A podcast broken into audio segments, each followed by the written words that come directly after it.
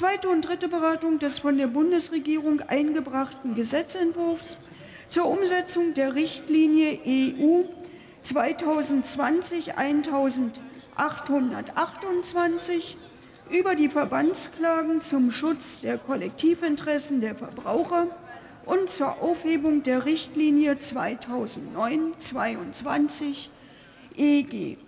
Es liegt ein Entschließungsantrag der Fraktion Die Linke vor. Für die Aussprache ist eine Dauer von 39 Minuten vereinbart. Nehmen Sie bitte Platz.